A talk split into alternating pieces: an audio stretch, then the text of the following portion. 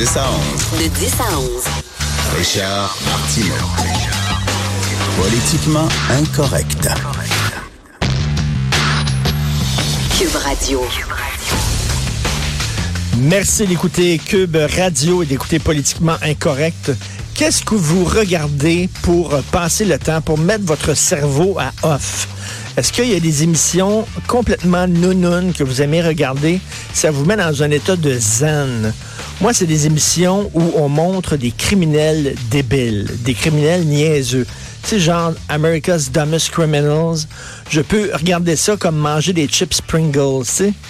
Des, des chips Pringles, tu dis, je vais en manger deux, trois, puis tu finis le tube en cinq minutes. Là. Ces, ces, émissions-là, je pourrais me taper ça pendant trois heures. Alors, à Saint-Jérôme, à Saint-Jérôme, hier, il y a deux gars qui étaient complètement paf.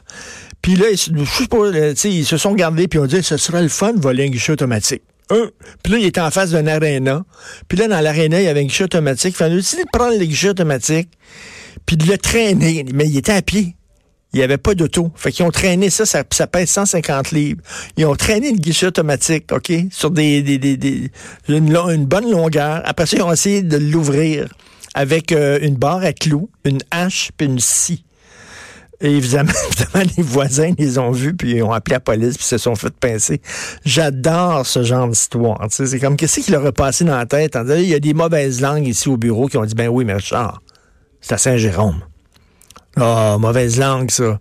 Saint-Jérôme, c'est une belle ville. Oui, c'est vrai que c'est la dernière ville au Québec où il y a encore des couples Longueuil. Même à Longueuil, on a laissé tomber ça. Mais il y a quand même le Diner Johnny à Saint-Jérôme qui est super trippant. Si vous connaissez pas ça, allez-y. Mais j'adore J'ai fait, euh, j'ai fait un documentaire avec le réalisateur euh, Marc Caillé sur les frères Hilton. Euh, vous savez, les, des petits bums qui ont eu l'horreur de gloire à la boxe. Et euh, c'était très, très surréaliste hein, parce que euh, tu vois, on a filmé la mère des frères Hilton parce que souvent les frères Hilton ont été arrêtés. Ils sont aussi connus pour leurs frasques hors, hors des, des, arènes que pour euh, leur combat.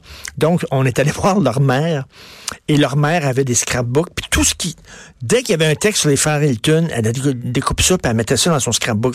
Elle a sorti comme une douzaine de scrapbooks. Puis là, elle tournait les pages elle disait, ça c'est quand Dave a gagné tel championnat. Ça c'est quand l'autre a gagné tel championnat. Ça c'est quand il s'est fait arrêter pour un hold-up. Ça c'est quand... En autant que le mot Hilton était imprimé, elle, elle mettait tout.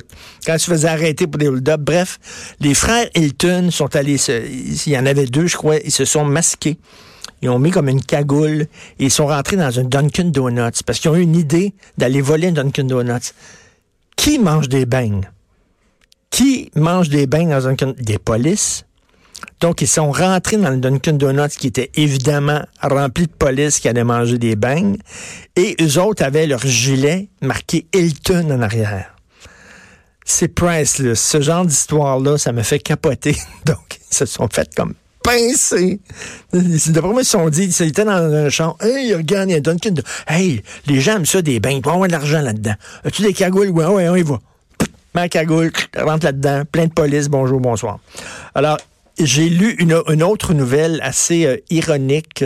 J'adore les nouvelles insolites. Savez-vous qu'il y a un problème avec euh, l'Everest? Tu avant, quelqu'un disait, j'ai monté l'Everest. Tu disais, wow! Tu, tu fais partie d'un groupe sélect, un groupe vraiment élitiste. Vous êtes quoi, 20 à avoir monté l'Everest?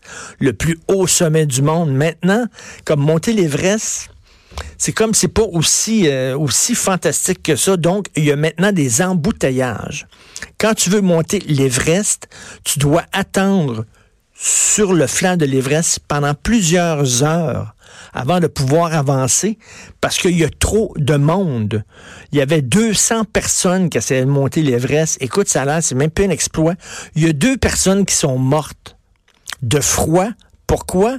Parce qu'ils attendaient il faut attendes avant de passer à l'étape suivante parce qu'il y a trop de monde qui veulent grimper l'Everest.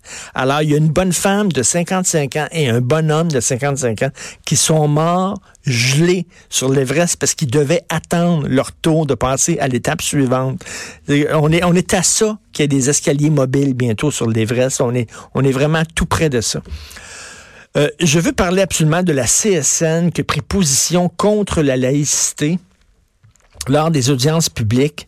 Et euh, vous savez qu'en 2013, alors de la, lors de la charte des valeurs de Bernard Drinville, la CSN avait appuyé la charte des valeurs en disant c'est important, une charte de laïcité, interdire les symboles religieux, c'est très important. Là, ils ont changé, ils ont complètement switché.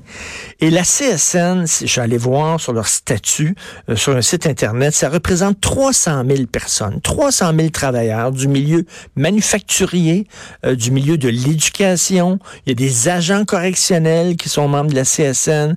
Il y a des gens du domaine de la santé. Bref, ils sont présents partout au Québec. Moi, ce que je comprends pas, c'est que tous les sondages le disent, il y a 65 ou 70% des Québécois qui appuient le projet de loi 21 de François Legault. Il y en a plusieurs qui l'appuient.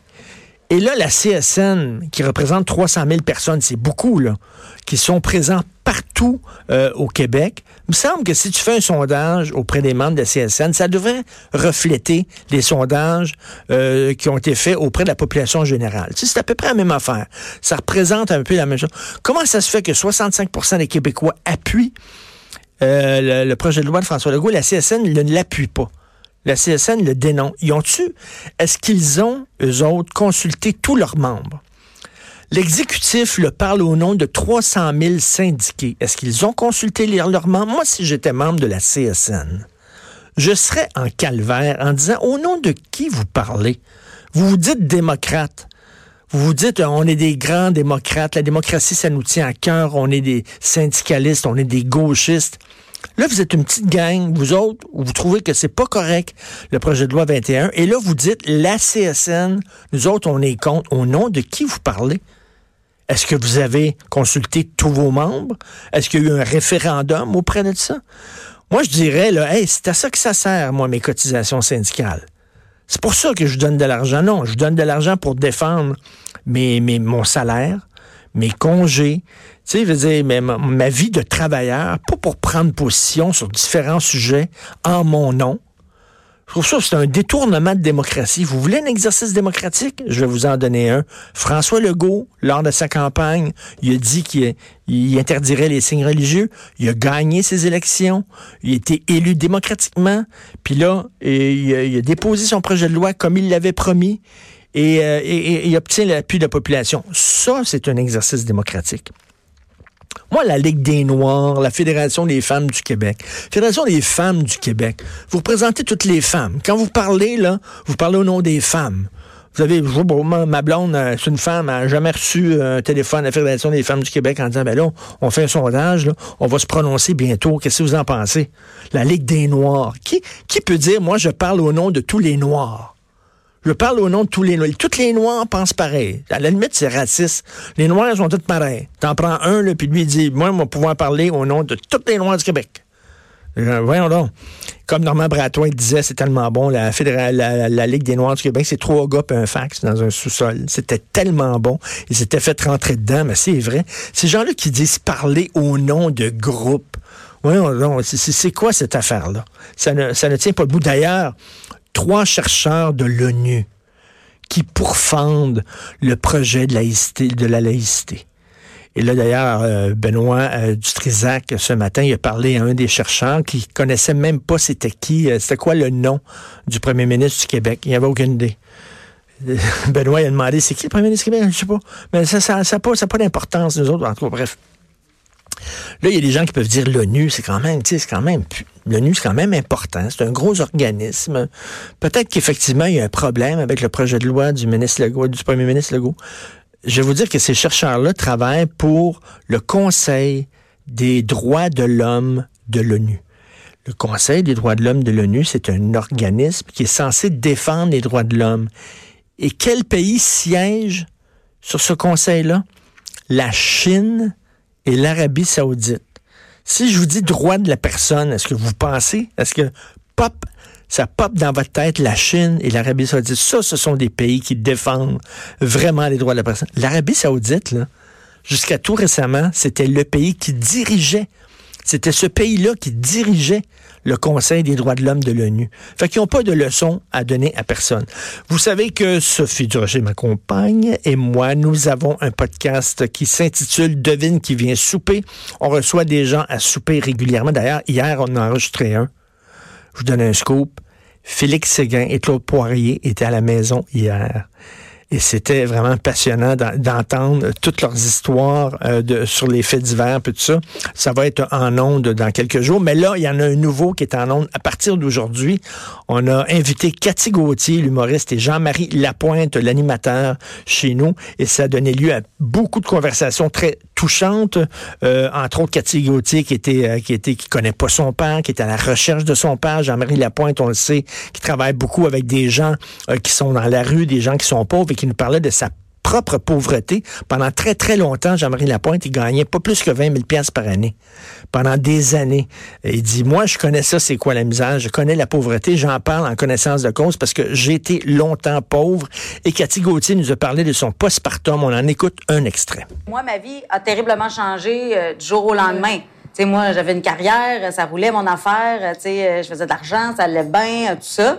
Puis là, du jour au lendemain, j'ai plus de chaud. C'est comme... Euh, ça aussi, c'est une drogue, là, tu sais, le public, là, tu sais, c'est enivrant, tout ça, là. Fait que là, je me retrouve euh, chez nous, euh, je travaille plus, euh, j'ai tout perdu mes cheveux, mes sourcils, j'ai l'air de Jim Corcoran à cortisone, je suis grosse, je suis toujours en pyjama, ça, c'est... Je veux dire, ma vie a complètement changé. Tu sais, si moi, je veux me faire un 5 à 7 avec des, des amis, il faut que j'organise des mois à l'avance. Il faut que je me mm. trouve une gardienne. Tu sais, je suis pas venue à votre émission avant parce que je n'avais pas de gardienne. puis, tu sais, mon chum, lui, il continue d'aller dans ses 5 à 7 puis dans ses gros parties puis euh, fêter le fait mm. que leur cabinet existe puis qu'ils sont donc bons puis qu'ils sont donc merveilleux. Fait que, mais tu sais, lui, ça n'a rien changé.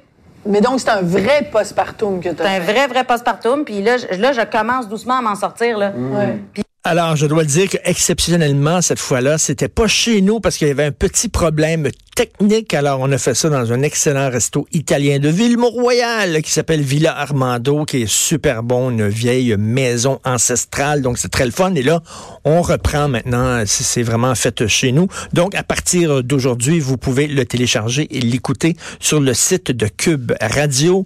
Vous écoutez politiquement incorrect.